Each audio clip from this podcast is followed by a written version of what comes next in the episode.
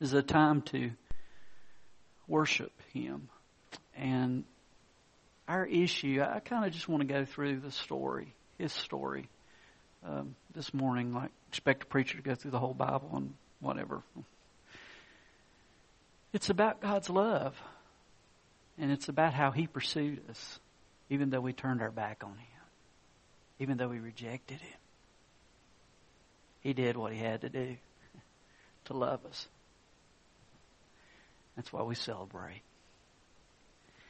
Scripture readings this morning. I have one from the Old Testament, one from the New Testament. I ask you to stand in our great God's honor as I read from Deuteronomy 8, and then we're going to turn to 1 Corinthians 11. Read verses 10 through 14 aloud from chapter 8 of Deuteronomy. When you have eaten and are satisfied, praise the Lord your God for the good land he's given you. Be careful that you do not forget the Lord your God, failing to observe his commands, his laws, and his decrees that I am giving you this day. Otherwise, when you eat and are satisfied, when you build fine houses and settle down, and when your herds and flocks grow large and your silver and gold increase and all you have is multiplied, then your heart will become proud and you will forget the Lord your God who brought you out of Egypt, out of the land of slavery. And turn me to 1 Corinthians chapter 11. Passage on the Lord's Supper. Uh, look at verses 23 through 26 of 1 Corinthians 11. For I received from the Lord what I also passed on to you the Lord Jesus, on the night he was betrayed, took bread. And when he had given thanks, he broke it and said, This is my body, which is for you. Do this in remembrance of me. In the same way, after supper, he took the cup, saying, This cup is the new covenant in my blood. Do this whenever you drink it in remembrance of me.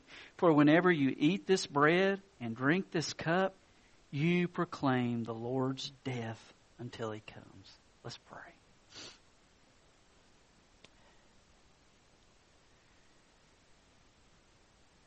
Father, help us remember. Help us remember why we're here. Help us remember where we were and where we are. Help us remember, Lord, because we forget. And I pray, Father, as we remember today, that we, oh God, would proclaim your death, that our hearts and our minds would go to the cross, Lord. And we're grateful the cross is not the end, for the resurrection follows. Uh, Father, just guide us in our time together. May it be pleasing to you, and may we worship you. In Christ's name we pray. Amen. The Bible starts out. It says, In the beginning, God. And what do we find out about God? he created the heavens and the earth.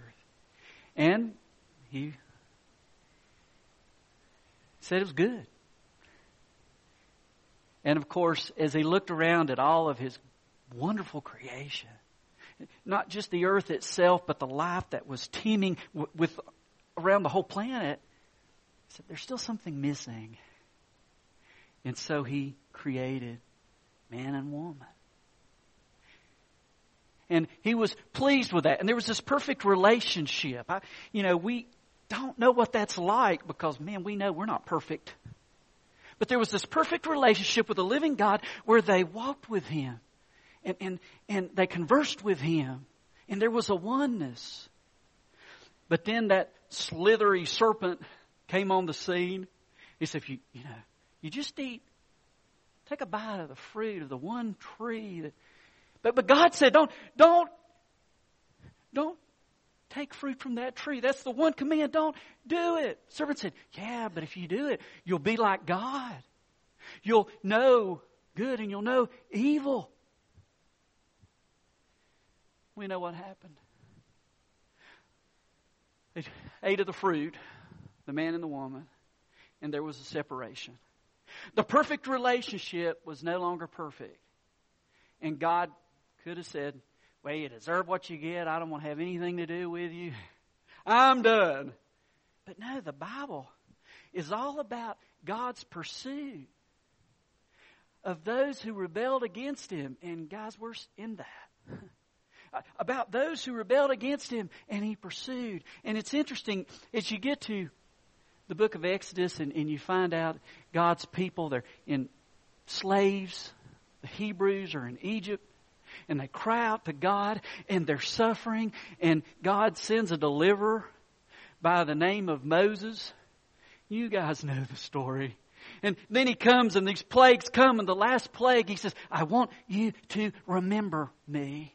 The way you will remember me is from your sacrifice. You'll take some of the blood and you'll put it on the doorpost of your home so that when the death angel passes over, I'll know you remembered me. And then he set the people free. They set out on that journey and God took care of them. But they began to forget and they began to grumble. And, and it was a story of forget brought to remembrance. Forget brought to remembrance. Then we come to Deuteronomy chapter 8. They're about to enter the promised land. And uh, very interesting as, as God speaks, and twice in this chapter, He says, Remember. Four times, He says, You forgot. Well, they forgot twice as much as they remembered. But the key was they needed to remember. He says in verse 2, Remember how the Lord your God led you all the way in the desert these 40 years to humble you and to test you in order to know what was in your heart, whether or not you would keep His commands. And as you go through this section of Scripture, we learn that He provided food for them. He provided manna. He took care of them on a daily basis. And I love in the Scripture here, it's so amazing. He says, verse 4, Your clothes did not wear out. Wow. Wouldn't that be cool? I got some clothes that I act like they're not worn out, but oh, I'll Cindy threw those away. You know, clothes they get threadbare, and, and he said, "Hey, your clothes didn't wear out." And the second thing he tells us in there is that your feet did not swell during these forty years. All that walking, and your man, now that's some foot therapy. God, we need your help in that with the, the, the feet. That's, are you kidding me? It's how God took care of His people. In verse 5, he said, As a parent, I had to give you some divine discipline, a spiritual spanking because you turned away from me. In verses 10 through 15, talks about full bellies, nice houses, herds and flocks, large savings accounts. Basically, it's all waiting you if you will remember me.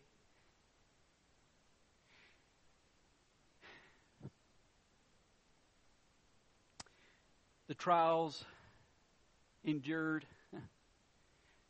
I want you to notice in verse 17, the second time he says uh, about remembering. Um, he says, You may say to yourself, My power and the strength of my hands have produced this wealth for me. But remember the Lord your God, for it is He who gives you the ability to produce wealth and so confirms His covenant, which He swore to your forefathers as it is today. Hmm. What is He saying? He's saying, Man, even when you're able to get out of the mess, even when you give yourself credit, it is because of me the source of everything you have, your very strength, your intelligence, everything about you, it is because I decided to give it to you. And you go on through the scripture and there's this run and return, run and return, run and return. And then we come to the New Testament and we come to John chapter 1, and, and, you know, there was this message that went through the Old Testament. It was a message of, remember me, return. And then we come to John chapter 1, and we find out that instead of the words, the message became the Word.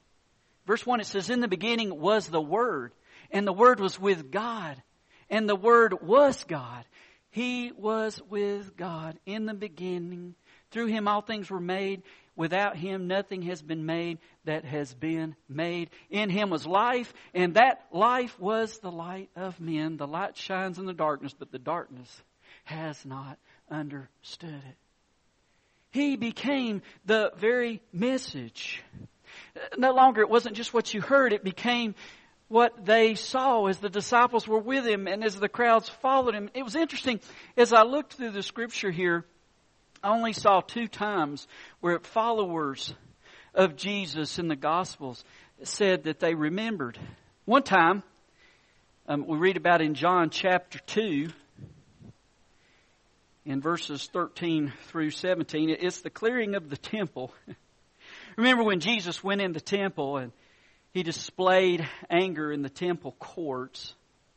It says when it was almost time for the Jewish Passover, Jews, Jesus went up to Jerusalem in the temple courts. He found men selling cattle, sheep, doves, and others sitting at tables exchanging money. So he made a whip of cords and drove all from the temple area both sheep and cattle. He scattered the coins of the money changers and overturned their tables. To those who sold the doves, he said, Get out of here. Get, get these out of here. How dare you turn my father's house into a market? What was happening? It was a time where people came to remember God. It was a time where they came and they needed a sacrifice, a sacrifice that required blood. And so they came, they didn't actually have these sacrifices, but they had money to pay for a sacrifice, and they were robbing the people. These ones in the market were charging exorbitant fees for a sacrifice. And Jesus said, You are preventing people from coming to God. You are preventing people from remembering that God loves them, that God has provided a sacrifice to them. And I think it's really interesting. The one that got mad about the sacrifices was the sacrifice. The perfect sacrifice that would give of himself where all other sacrifices would become obsolete and no longer necessary. But look at verse 17 here. His disciples remembered that it is written, Zeal for your house will consume me. They remembered as they saw Jesus' passion that the scriptures declared God cares about how people enter in, how they come to Him, how they bring the correct, proper sacrifice that is needed for forgiveness to meet God's holy demands. It's what they remembered.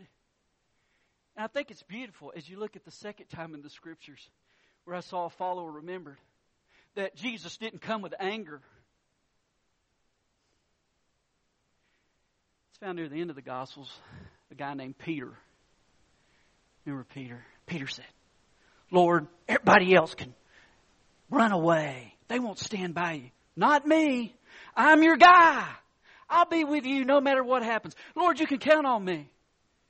Peter, before the cock crows twice, you're going to deny me three times. No, no, not me. You guys know the scripture. It, he did. He denied him three times, and on that third time, there was the crow, and then he realized as the piercing eyes of Jesus, he was reminded, I forgot him. I turned away from him. But there, there's not a text here where Jesus gets angry and he, he attacks Peter and he comes to me. You know what happens when he's restored? He says, Peter, do you love me? Feed my sheep. Peter, do you love me? Feed my sheep. Oh, do you love me, Peter? It is a matter of confrontation, not out of anger, but of I want to restore you, Peter. I want to bring you back.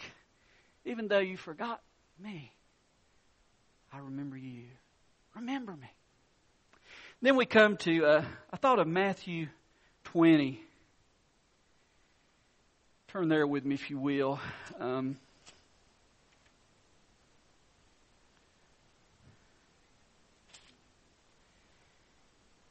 Matthew 20, uh, verse 20. Then the mother of Zebedee's sons came to Jesus with her sons, kneeling down, asked a favor of him. what is it you want? he asked. She said, Grant that one of these two sons of mine may sit at your right and the other at your left in your kingdom. You don't know what you're asking, Jesus said to them. Can you drink the cup I'm going to drink? We can, they answered. Jesus said to them, You will indeed drink from my cup, But to sit at my right or left is not for me to grant. These places belong to those for whom they've been prepared by my Father.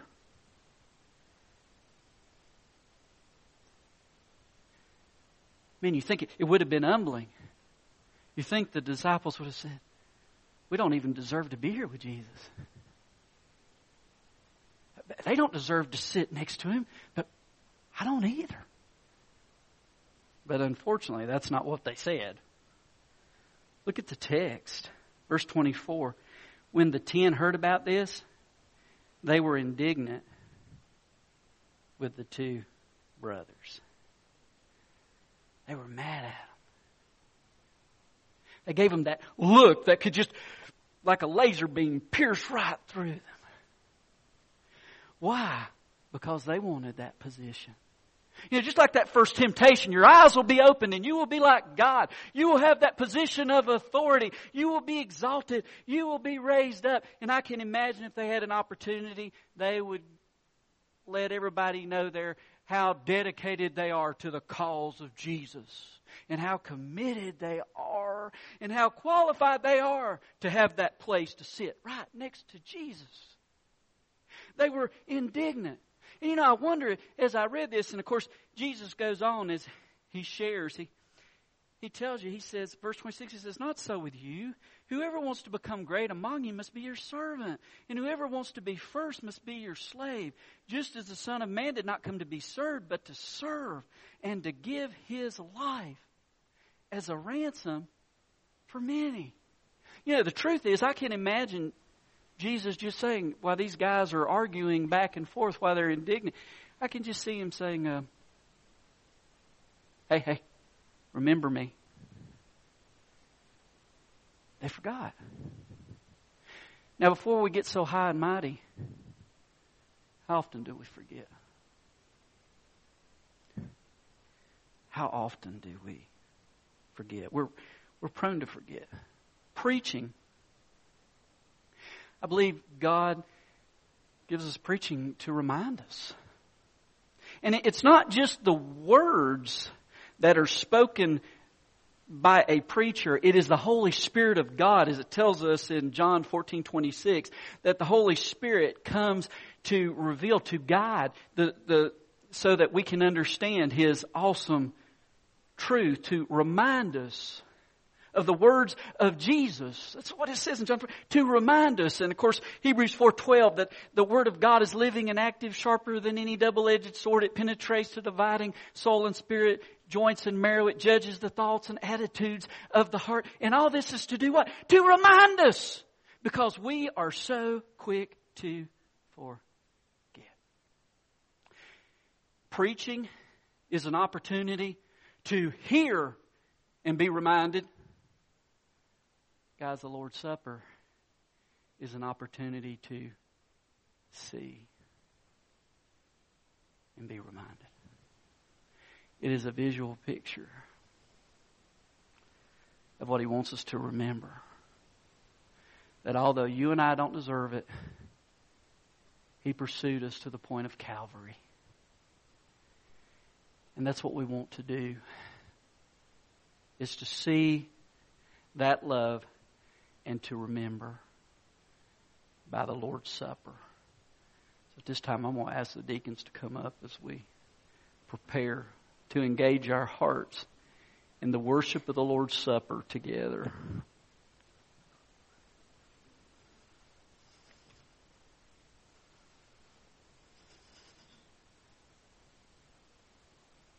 Twenty-three through twenty-five, just prayerfully listen as we begin to see what we need to remember.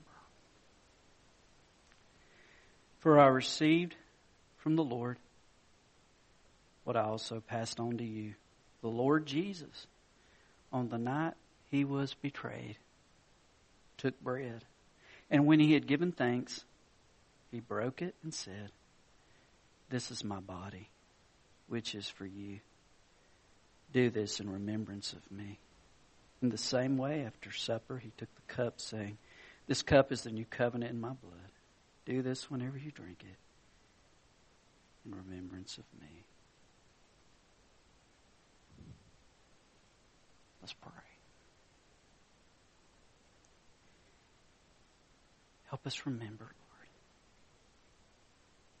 In your name,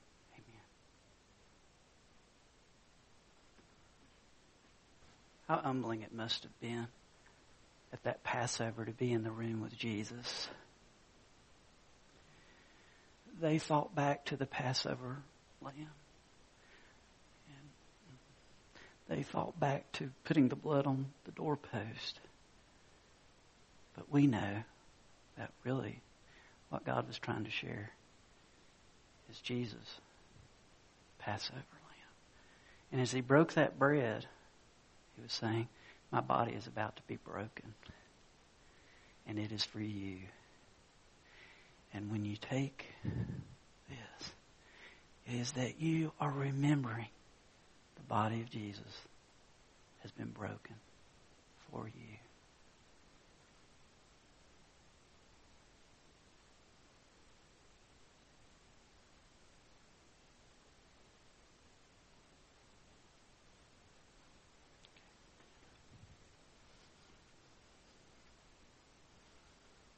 Also when we partake of this cup that we are to do this in remembrance of him that a new covenant has been made to which entitles us to belong to the family of God.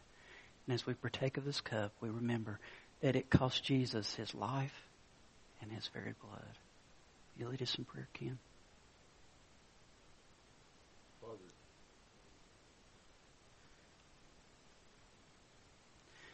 Jesus said, when you drink from this cup,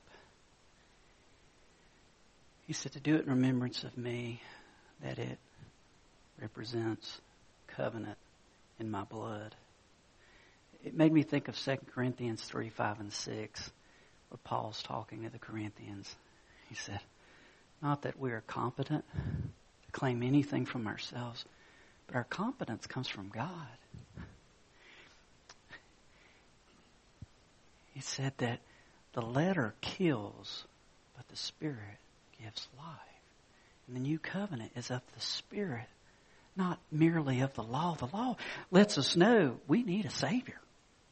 We're a mess, all of us. But praise be to God. The Spirit, the Spirit that raised Jesus from the dead, raises us from spiritual death to spiritual life. And when we partake of the cup, we remember the price was paid in full, and we remember Him.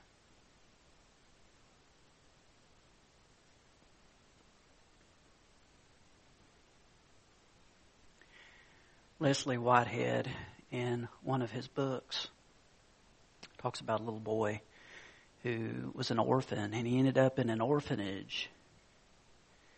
And one of the attendants there came this little boy. His clothes were just completely worn out brought in one of the first uh, jobs was to find him some new clothes. So they found some pants and a shirt that would fit him and some shoes. He put on all those clothes. They even gave him a hat to replace the hat that he wore. He had a little hat. But he didn't want the hat at first. The said, why don't, why don't you want this hat? Yours is worn out. It's a new hat. He said, no. He said, well, look at the hat. Finally, the per- he said, "Yeah, that's a pretty nice hat." Then he takes off his old hat and he kind of rips the line. He rips the lining out of it, and he takes it and he puts it in his pocket. And the person said, "What is that?" And he said, um, "It's a piece of my mother's dress. It's all I have left of her, and I can't explain it, but when I have it, it just makes her more real." I can't explain everything that happens in the Lord's Supper, but it is where His presence comes in a very real manner, where we are able to see Him and we are reminded of Him. And as we leave here, our hope, we're reminded of it. And that others need that hope. We, we talked about in Sunday school, you know, talk about warning and people need to be warned. And yes, there is a hell. And yes, that when we reject God, there are consequences. But we do that not as if we're angry, guys. As Paul said in Philippians 3.18, we come with tears, many tears, because we care. Why? Because He cares about us. And that's to be passed on. And we remember Him. May we remember Him as we leave.